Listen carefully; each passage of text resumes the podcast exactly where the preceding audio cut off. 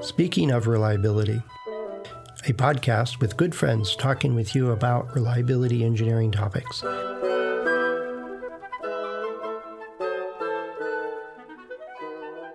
Welcome to Speaking of Reliability. This is Fred Schenkelberg. And this is Chris Jackson. And Fred and I were just talking about uh, what happens when we have incomplete data. Um, I suppose, what does incomplete data actually mean? As opposed to not enough data or uh, not enough samples, which is a different problem. Um, right. But this is prompted from a, a, a question I got uh, the other day, and this was through the About page, which we often talk about as a, a way for you to get in touch with us, uh, of many ways you can get in touch with us. Um, but uh, Alfredo um, commented that they have a piece of equipment that they put in, they know has been in service for eight years. Uh, and they only have the failure history of that equipment for the last three years. And the question is, is how do you come up with a reliability prediction or reliability estimate or probability of failure, um, knowing that you're missing five years of data on that piece of equipment? Mm-hmm. Um, so that was the, the gist of the question. How, what's the right way to go about doing that? Um, But it brings up the bigger question is that we often have data that we know is not complete in one form or another. And so it's kind of the prompted that question over to you, Chris, is, uh, and I know that you've got a webinar coming up that's actually going to talk about um, dealing with, I think it was expert opinion or um, not expert opinion, making, um, oh, I'm drawing a blank on what you phrased the name of it. Uh, now I too, I need to check it. Let me just go back through my notes and make sure I don't stuff this up, which is my want. Um, how to take the guesswork out of expert judgment. Expert judgment. That's the word. Okay. So it was, I suspect you're going to talk about Bayesian techniques of some sort or another, yeah. But the idea is, is that, well, sometimes the best data we have is, well, we think it's this. And mm-hmm. sometimes we can, and then this, what you're going to talk about is basically, well, how do you do better at doing that? Uh, I suspect. But the, this question was they, um, they have a piece of equipment. He didn't tell me what it was. Uh, so let's assume it was, you know, a piece of factory equipment of some sort, or maybe a big repairable system of some sort. And they only have three of the five years or three of the eight years of information. And so I think it's good on him that he said, well, if I just analyze the three years, I will be getting an incomplete picture of what's right. going on. So that's the first stage of how to deal with incomplete data, is recognize that it is incomplete and, and deal with that. But uh, what's your first take on this? Um, well, I mean, it's the first, the first thing is that well done. Uh, for actually asking the question in the first place. That's one of the biggest things we want when you're talking to people about reliability engineering and coursework and things like that. You don't necessarily want people to walk away as reliability engineering masters. That'd be nice, but you just need to know when to ask. And this is obviously one of those times where someone realized, hey, this is not, there's something going on. There's some sort of breakdown in how we've gathered data. I need to work out how to deal with it. Right. So, uh, I mean, if we look at it purely statistically, you have classic censored data, which is in this case left sensors. As a rule, we get right censored data where, uh, for example, if we run a test and we terminate the test after one thousand hours and we have a number of prototypes still working, that's right censored data. Their true failure points are to the right of a thousand hours, because that's when you stop testing if they were still working. Right. Um, but uh, sometimes you have left sensor data uh, where you know that the, the thing failed before. If, if if you have, hopefully our, our man might have data which says, okay, we did have these number of machines fail in the first five years, et cetera, et cetera. But you actually now have a really, um, uh, I talked about left and right sensor data. He he may even have to treat this as interval sensor data for many many uh, machines, because he knows they're working at the start or not working at the finish. either way, there's statistical things you can do to tell your model that, hey, this data wasn't observed for the first five five years. Um, but the other problem with statistical, well, that's not a problem, but that's how you deal with it. And, and you do lose information when you censor data, obviously, or use censored data. But um, the other problem, I think you might be jumping onto this as well, is that five years is a long time, and the machine or the product our, our uh, question, questioner is focusing on, that might have changed in how it fails. So the failure characteristics and trends in years one through five might be completely different to years uh, six through to eight. So that's when you do statistical analysis, you assume that you're observing the same phenomenon or set of phenomena um, when you try to go outside your window of, of observation. So I suppose that those were my initial thoughts when it came to um, the, the statistical challenges. But of course, you can also do things like expert judgment to fill in the gaps, and there are some ways you can do it where it's actually not as bad as you think. Yeah, and that, well, that was basically my response, is the data is left censored, and the statistics will, you know, attempt to fill in some of that, but it by no means will do a great job at it. And nope. then the...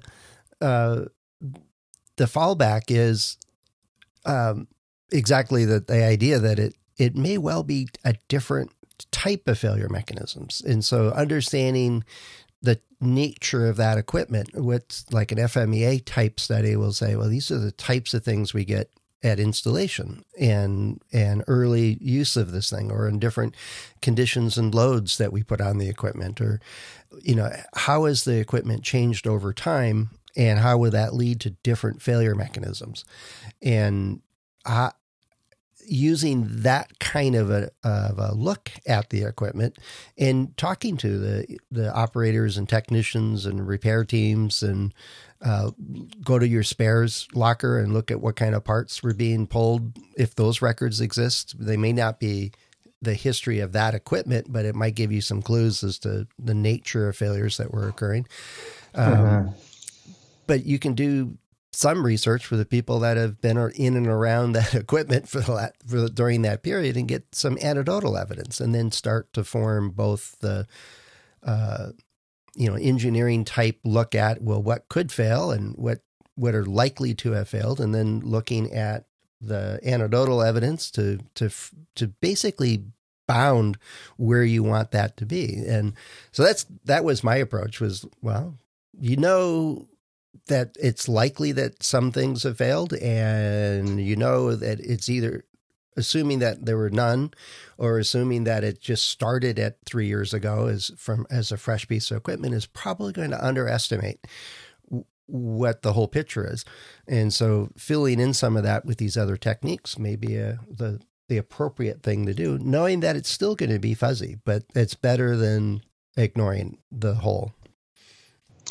Right, you don't want to ever throw away data. There's a saying that um, uh, classical statisticians complain that there's never enough data, where Bayesian statisticians complain we don't use the data we have well enough. Um, yeah. So uh, it's a it's a um, there's there's information out there. We just need to be interested in, in finding it, and maybe pushing ourselves outside our comfort zones in terms of, hey, is uh, subjective data useful? And the answer is subjective data is, a, is one of the best forms of data we have. Like when you are designing something from scratch, your design team is using their subjectivity to work out whether we should have a hydraulic pump versus a pneumatic pump, or, or all those little teeny tiny design changes or design characteristics. There's no algorithm for these things. This is all about um, subjective assessments about, about what is best for the design. Mm-hmm. So, um, yeah, moving forward, you, you just you cannot be a data snob if you don't have a lot of data. And as a rule, we don't have a lot of that beautifully formulaic university standard double-blind study data out there to uh, to help us make decisions. Although there's plenty of factories and facilities that have terabytes of data that it's but it's from faulty sensors and ignored systems. And, you know, it's, we, we're drowning in data that we don't look at. And then when we sit down and look at, well, what's the failure, the record of failures for this piece of equipment? We can't find it. Either we can't find it or it doesn't exist, or we ran out of space, so they killed that server, or, you know, it's like, yep. yeah, I don't know how many places I've been that they have um, a major expense just to gather and store all the data. And says, well, what do you do with it all? And says, oh, we, we keep it just in case. Mm-hmm. Okay, great. It's pretty expensive just in case here, guys. Um, yep. But I digress. Um, So there's plenty of reasons for incomplete data. I mean, the team got their act together and decided, hey, we really do need to keep track of this stuff. And, and so that's a good change, or it was lost, or there was an acquisition and the records were not transferred over, or I mean, there's bazillion different reasons for this. Yet the the knowledge within the organization probably can shed some light on it. That's right. Um And I suppose we don't know what decision he's trying to inform. We probably should have started with that, started this podcast. That's true. Um, That's true. If he wants to know the reliability of this thing, is it to inform a life of type decision? Is it to inform warranty extension? Is it to inform spares projections, et cetera, et cetera?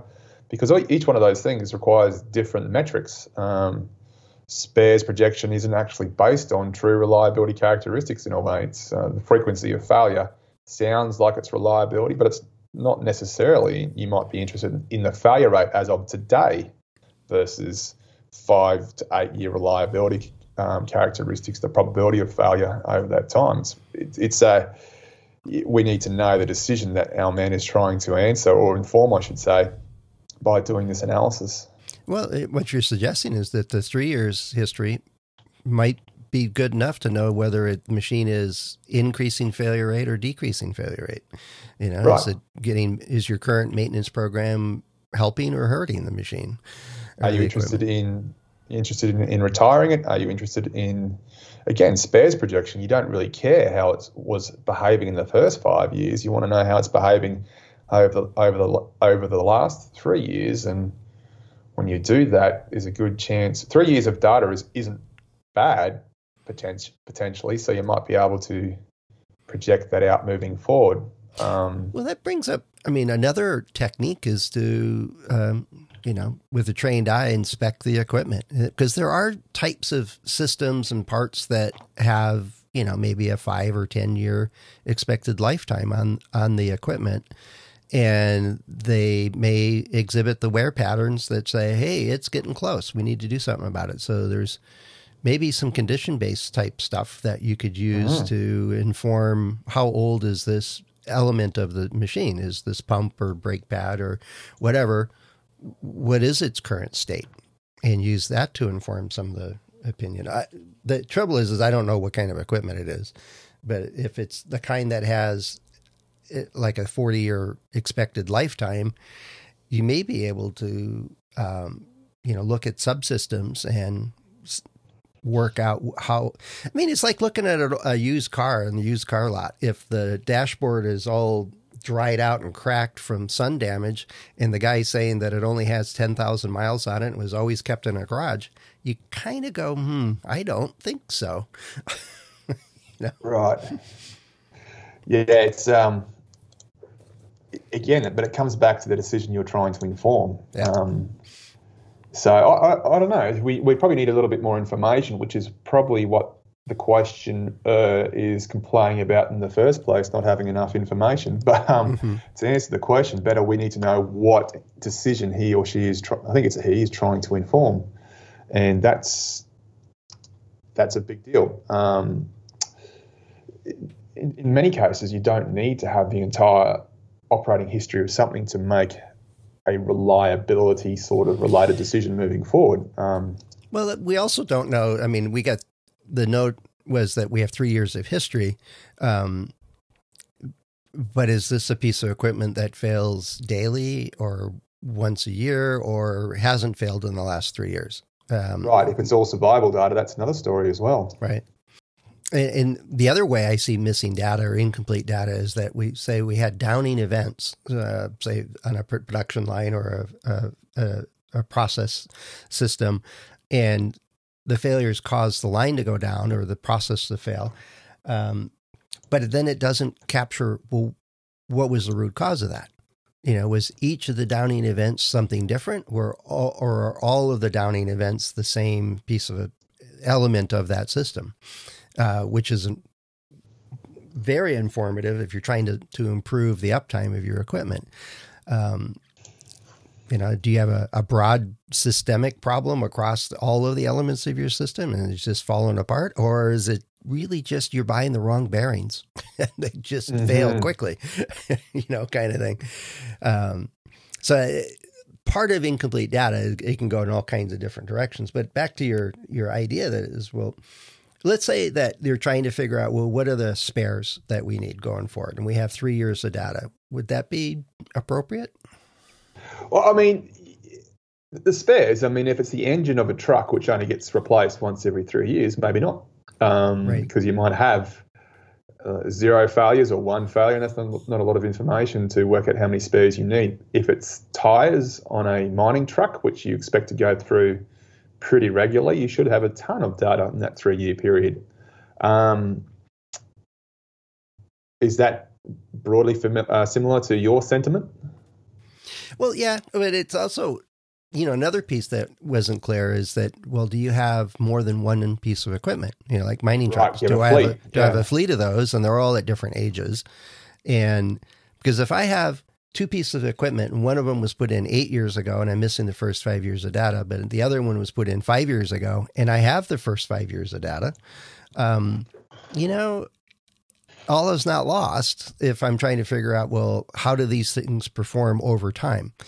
Now, it doesn't take into account the two pieces of equipment were probably treated differently uh, over time. But let's, you know, that's what you got. So you, you might be able to fill it in. Or you have, back to the expert judgment type thing, you may have people that are familiar with this equipment from a previous work experience that in a similar circumstance, for example, saying, yeah, I commissioned some of this equipment and here's how I, you know, it typically behaved over the first five, ten years. But that's the, um, I don't know, overall it's, what are you trying to decide? Is that, do you have enough information to inform that? And then expert judgment is your fallback, or I call it engineering. Uh, what are the likely failure mechanisms? If I know that I have wear mechanisms, let's go to physics of failure type understanding of it, right? If I know that I've got, um, you know, regular maintenance records of this thing and, and I can track conditions of various elements of the system, by the analysis of that, I can determine its state. You know, if, if I'm getting a lot of metal particles in my pump, well, we probably got something going on here. If I inspect the blades and we got a lot of cavitation going on, corrosion, um, you know, we got something we got to deal with. Um, I don't need a lot of history to know that that doesn't look right. I need to fix that. If this seal is leaking, it doesn't matter if it was leaking five years ago. And if you're interested in, in improving reliability, you don't, don't need to measure it. You just need to know what your vital few are, which is one more consideration when we're coming back to what decision are we trying to inform with this data analysis. So do we just completely confuse the whole issue and say, well, too bad you don't have enough data, um, deal with it? Um. uh, I think I think it can be summarized like this. Our, our listener said, we don't have enough data, so what can we do? And we said, we don't have enough data about your problem where you don't have enough data. So here's tons of different things you can do. But, I mean, I think the key message is, what decision are you trying to inform? Often we think reliability is vitally important to know and understand, um, to make decisions, but it, it might not be. Um, if reliability is vitally important, then you're going to need to use statistical models where you have sensor data, um, likelihood functions to incorporate the data and turn it into information. Um, otherwise, if you're trying to project spares, three years worth of data might be perfect. It might be great. In fact, if your machine has changed quite considerably from the first five years to the last three years, the first five years of data is, is irrelevant anyway. So um, it's just so many scenarios where it could change what we would suggest. Yep, yep. Well, I think the bottom line, though, is that there's many different options, in from expert judgment to similar equipment to anecdotal evidence to all kinds of paths that you can sort out to mm-hmm. if you need a better picture of what happened in the first five years to inform your current decision you're facing, and then there are ways to get at it. Um, uh, we don't happen to have that time machine that says, oh, you can go back ten years and train everybody about how to gather exactly the data that you need ten years from now. So oh, unfortunately, we don't oh, have one of those. My experience has been uh, whenever I've had a client or a a team or a group or an organization who say, well, you can you can analyze the data, it's rubbish, it's not very good, it's not it's not clean, you know, the the maintainers don't do a good job of putting stuff in, et cetera, et cetera, et cetera. I've always been able to um, pleasantly surprise people with what I can find. I mean, the two things I tend to do, I, I believe more than others, is that I take the time to try and find the right model um, and try and work out if there is a right model. Um, you know, for one of my more recent clients, I was ha- able to happily surprise them. And I said, all these, all these failures you're seeing during your prototype development are clearly infant mortality. Why is that fantastic? Because these are the sort of things you would expect when you're trying to uh, improve your manufacturing quality. I haven't seen a single wear-out failure, which suggests you're going to not meet your operational life of your product. Mm-hmm. Um, so let's stop worrying about if things are going to accumulate enough damage to fail within the service life. Let's deal with the failures we've got, which are exclusively quality-related or installation-related or supplier relationship-related. Mm-hmm. Um, and that was... I, I think the data I had actually had four data points um, with out of a total of ten devices being tested for all different durations. Um, and one of them had three failures. Well, some of them didn't at all. But you could show very clearly statistically that, that uh, we know, for example, those ner- you said we were going to nerd things up before we started.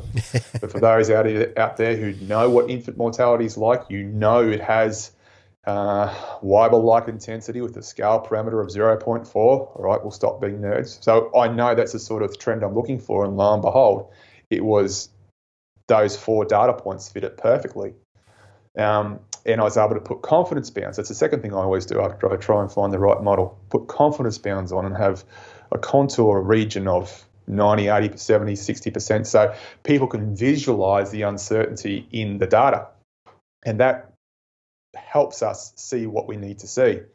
Um, so it, I've always been able to surprise people with the amount of relevant relevant information we can get from data, which they don't hold a lot of hope out hope for when they hand it over to me. Uh, you've got a better track record than me. I've been handled just piles of random numbers on occasion and says, we need you to support this decision. And I'm like, all right. Oh, I'm not. I'm not interested in that sort of client where yeah. they've made the decision and you, and they, they need you to uh, help build a wall around their critical thinking. Yeah, yeah. Well, that's. I mean, that's kind of said facetiously, but it's back to your main point, Chris. Is that it's well, what are you trying to do? What decision are you informing here? What, what are you trying to track or understand or compare or whatever? Um, and then start with that and then work with what you got, find a good model, uh, understand that a model um, that's purely statistics may not be informative enough, and there are other other methods. Um, mm-hmm. So I think we uh, danced around this one about fifteen different ways. And so if you've got a question that's similar to this, or if you got a couple other things you'd like to add to the mix of this, or uh, or just have a different question. As always, please let us know. Join the conversation. You can do that over at ascendoreliability.com slash go slash SOR. And you can find Chris and I and the other hosts of the show on LinkedIn and our About pages where this happened, this question happened to come through. So we certainly appreciate that and look forward to hearing from you. So Chris, I'm going to go look for more data today. Good luck. And if you find it, it becomes expert judgment. There you go. By definition. All right. Cool. Thanks, Chris. Talk to you later. See you next time. Thanks for listening to Speaking of Reliability. We invite you to join the conversation. If you have a question or a topic that you think we should discuss in a future show, please let us know. You can find a comment box below the episode show notes, or just leave a note as part of a review on iTunes.